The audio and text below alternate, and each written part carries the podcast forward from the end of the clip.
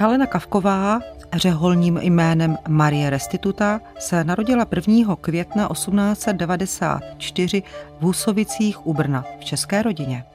Téměř celý svůj život prožila ve Vídni. Vstoupila do řádu sester františkánek křesťanské lásky. Byla ženou temperamentní, přímou a energickou. Možná i proto měla přezdívku Rezuláta. Pracovala ve zdravotnictví a proslula svou profesionalitou a obětavostí. Byla hluboce věřící a statečná. V období druhé světové války se postavila nacistům, byla odsouzena k trestu smrti a následně i popravena. 30. března roku 1943 bylo jí 49 let. Katolická církev ji o několik desetiletí později prohlásila za blahoslavenou.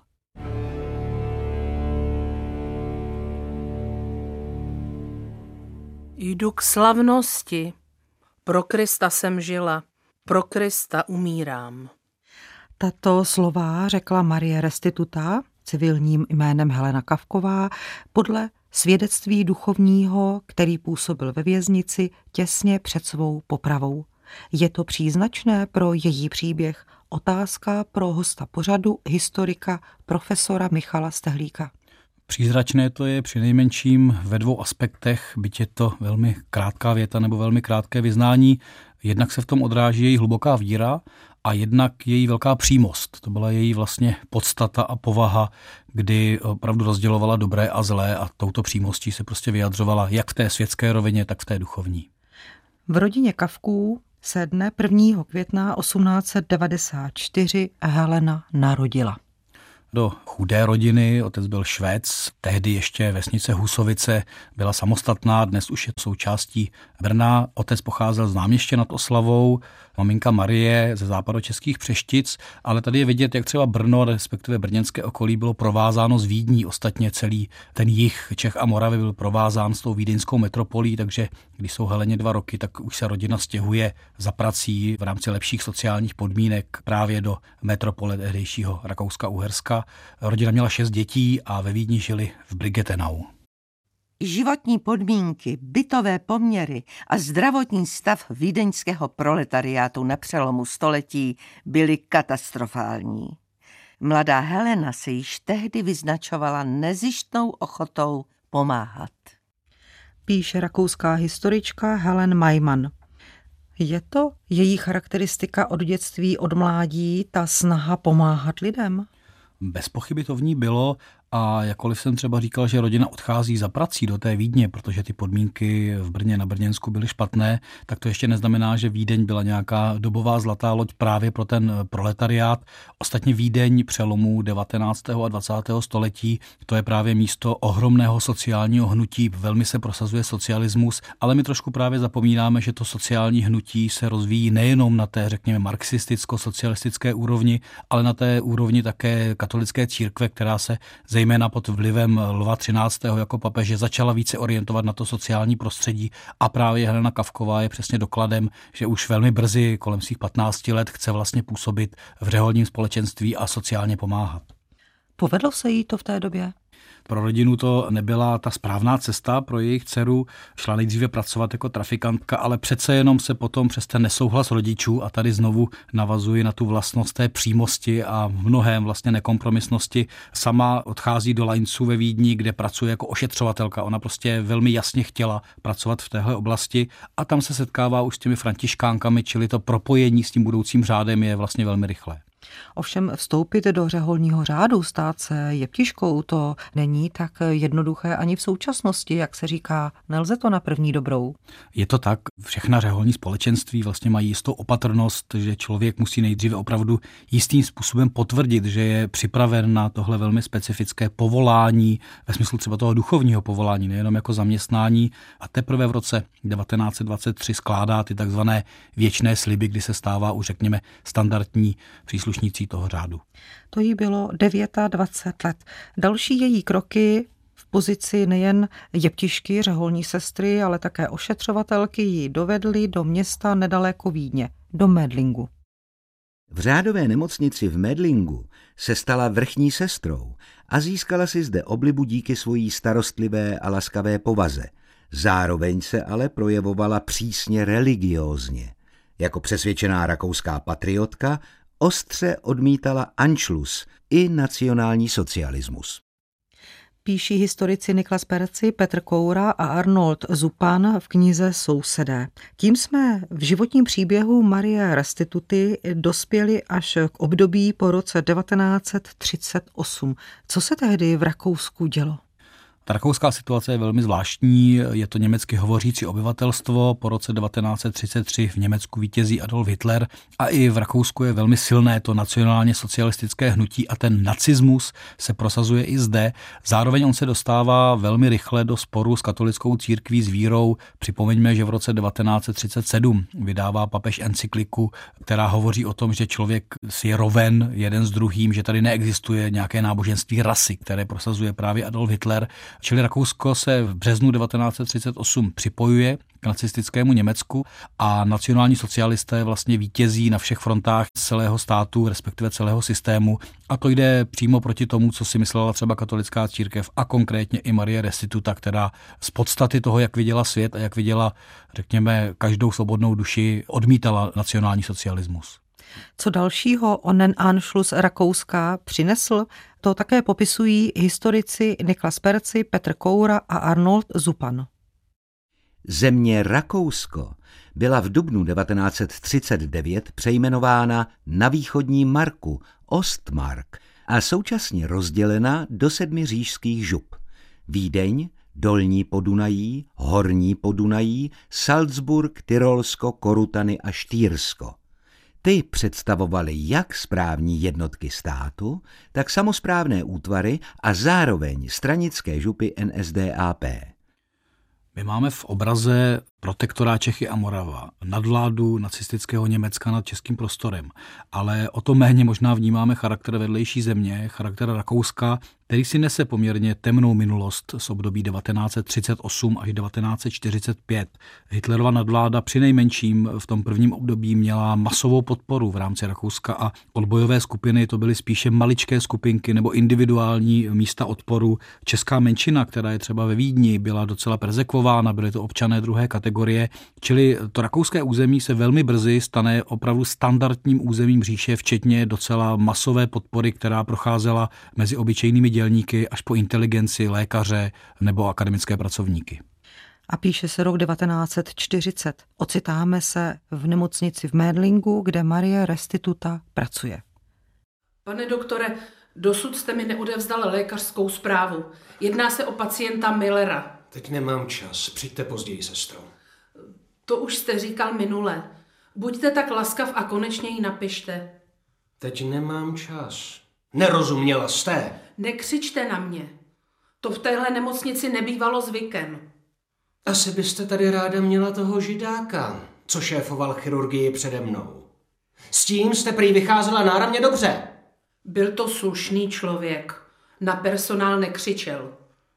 A byl to pan chirurg. Chcete říct, že já nejsem? Byla jsem zvyklá na precizní zákroky. Na ohledy k pacientovi. A já snad nejsem precizní. Nejste. Co si to dovolujete? Kolik máte vy semestrů medicíny? Viděla jsem už dost operací, abych poznala rozdíl. Ta včerejší amputace. Co pak? Tomu mladému vojákovi jste tu nohu dočista zmrzačil. Tak dost. Okamžitě si běžte po své práci. Už jdu, pane doktore. A nezapomeňte prosím na tu lékařskou zprávu. Vy se mi snad jenom zdáte. Doktor Lambert Stumpfol byl přesvědčeným nacistou, členem NSDAP, příslušníkem SS a také, což se projeví v pozdějším příběhu a osudu Marie Restituty agentem či konfidentem gestapa, kdy velmi aktivně hlásil veškeré projevy, které byly proti režimu. Nebylo proto divu, že Marie Restituta se svým názorem na režim a hlavně svojí přímostí se brzy logicky dostala do konfliktu. A to, jakým způsobem sdělovala Marie Restituta své názory, také potvrzuje další svědectví. Je to vzpomínka řeholnice Kajetány. Byla trošku neurvalá. Vždycky vyjádřila bez zábran svůj názor. i přes má varování, protože jsem přes příbuzné v Mnichově věděla svoje o koncentračním táboře v Dachau. Ale ona byla temperamentní a v tomhle nás neposlouchala.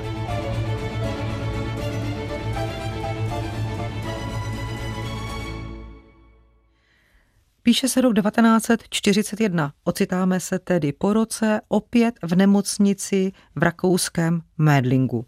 A sestra restituta je předvolána k doktoru Štumfólovi. Tohle je naprosto nepřípustné. Skandál. Kdo vám tohle dovolil? Nevím, o čem mluvíte, pane doktore. Co znamenají ty kříže? Co znamená kříž? Vám snad nemusím vysvětlovat. A jestli myslíte ty kříže nad vstupními dveřmi... Ano, přesně ty. Tak ty jsme zavěsili, protože do nemocnice patří. Do nemocnice patří léky, lékařské nástroje, lůžka a tisíce dalších věcí. Ale ne kříže! Vždycky tu byly. Doba se změnila. Duchovní útěchu potřebují pacienti pořád. Řekla jste zavěsili. Kdo vám pomáhal? Sestra Kajetána. Udělali jsme to s plnou podporou naší matky představené. Z toho vyvodím důsledky. A bude vás to mrzet. Obě. Nešlo jenom o kříže v nemocnici, ale doktor Stumpfol nalezl také kopírák textu vojenské písně zesměšňující Hitlera nebo leták upozorňující, že nacistické úřady zakazují manifestační schromáždění katolické mládeže ve Freiburgu. To všechno byly doklady o tom, že Marie Restituta je proti nacistickému režimu a nebojí se dokonce rozšiřovat nebo mít u sebe podobné materiály. Následovalo to, že doktor Stumpfol ji udal a ona je 18. února 1942 trošku symbolicky na popeleční středu zatčena přímo na operačním sále a obviněna z šíření protinacistických letáků. Člověk, kterému všechno vzali, je vděčný za každé účastenství. Vždyť to není mojí zásluhou, že odvážně kráčím touto cestou. To byla slova z dopisu, který Maria Restituta poslala své sestře Ani. Také napsala, bylo to v srpnu roku 1942, ve vězení text nazvaný Kříž je asi nejlepší učitel, ve kterém se můžeme dočíst. V takových životních podmínkách se člověk správně učí hodnotě naší pevné víry. Bez ohledu na to, jak jste ode všeho vzdáleni, bez ohledu na to, že vám vše vzali, Nikdo vám nemůže vzít víru, kterou si nesete ve svém srdci. Takto otevíráme oltář ve svém srdci a tímto způsobem to funguje velmi dobře, protože náš nebeský Otec nám nejlépe rozumí a také ví, co nás nejvíce trápí. Jak rozumět eh, těmto slovům, těmto úvahám Marie Restituty? Tady bychom mohli dodat ještě další slovo a to je pevnost, kdy opravdu to, jak si byla vědoma svého zakotvení ve světě a nehodlala nebo ani neuměla uhnout a vlastně pořád pokračovala stejným způsobem v hluboce odaná víře, ale zároveň přijímá i ve chvíli persekuce, kdy samozřejmě už musela tušit, co jí hrozí. Ve vězení Marie Restituta ještě navíc onemocněla a byla převezena do vězeňské nemocnice a právě tam se ocitáme v roce 1942. Ani, potřebovala bych sehnat pár listů papíru a tušku. Zařídím to. Jak to spěchá? Zítra v noci proběhne další tajný poslech BBC, budu zapisovat. Jen podle poslechu? Umím těsnopis. I anglický? Překládat bude někdo jiný, já budu jen zapisovat. Mohli bychom pak udělat opis. Zkusím to dostat na další oddělení. Ale buď opatrná. Spolehni se. Něco tady pro tebe mám. Co je to? Stalinův projev. Stalinův? Jo, Odvysílali to před ofenzívou rudé armády. Ty asi Stalina nemusíš. Proč? Ty jsi taky komunistka a přece jsme přítelkyně, tak čti. Soudruzi, občané, bratři a sestry, bojovníci naší armády a loďstva, moji přátelé, k vám se obracím. Věrolomné válečné přepadení naší vlasti. Co to tu čtete, sestro? Stalinův projev, sestro Vivencie. Pro pána boha, jak můžete něco takového číst? Vy, řeholnice? Sestro, po Stalinovi mi také nic není, ale určitě mluví chytřej než ten blázen Hitler. Maria Restituta je ve vězeňské nemocnici sice s komunistkou Anny Haider, ale to, co je důležité, je ten odpor proti nacionálnímu socialismu. Takže tady se stílejí hranice mezi komunismem, katolickou vírou, katolickou církví, ale hlavně je vlastně odpor proti tomu velkému nepříteli. A zase je tady vidět statečnost. Ve vězení by to nebylo možné, v té nemocnici patrně ano. A zapisovat vysílání BBC, dělat přepisy, dokonce je rozšiřovat dál. To je vlastně další riziko a další risk. Opět kombinace pevnosti, přímosti, ale na na druhou stranu docela velkého rizika. Můžeme říci, že předtím Maria Restituta byla v odporu proti nacistickému režimu a právě těmito aktivitami ve vězeňské nemocnici se z ní stala přímo odbojářka, byť osamocená, individuální? Já bych řekl, že ve chvíli, kdy už jsou u ní nalezeny ony letáky, tak to není o tom, že si je jenom čte a že je to vlastně v úvozovkách pro její potřebu, aby si upevnila ten odpor proti nacismu, ale že už musela komunikovat i s ostatními. Takže já bych tu odbojovou činnost dokonce přenesl i do toho předchozího období. Tady je to ještě radikálnější, že je to uprostřed vězeňského prostředí. Bylo právě pro ní a jí podobné obtížné to, že míra loyalty lidí v okolí byla zcela jiná vůči nacistickému režimu než právě v českých zemích. Už jsem to možná naznačoval, rakouské prostředí je, byť to bude znít hodně drsně, vlastně z velké části nacistické, věřící jednak v ono učení a jednak ve vítězství Hitlerových zbraní. A o to je mimořádnější, že se našli lidé i v tomhle prostředí, kteří byli proti. Ten náš odpor Čechů, Moravanů, Slezanů proti nacismu je jedna věc, ale to, když se ocitáte ve většinové společnosti, která vlastně věří nacionálnímu socialismu a jdete proti, to je obrovská statečnost. Rozsudek nad Marí Restitutou byl vynesen koncem října daného roku 1942 a zněl trest smrti. Další měsíce pak trávila na speciální celé, která byla pro ty, kteří čekali na vykonání rozsudku trestu smrti. A právě tehdy, bylo to v únoru roku 1943, v jednom z dopisů napsala. Pokud jde o mou osobu, No je to stále stejné. Každý den čekám, zdali má křížová cesta dosáhne výšiny Kalvárie, nebo zda dobrý pán rozhodl jinak. Ale ať se stane tak nebo tak, uskuteční se jeho svatá vůle. Veškerá moje útěcha spočívá v jeho svaté vůli. Každý den říkám znovu otci, ano, a všechno jde dobře.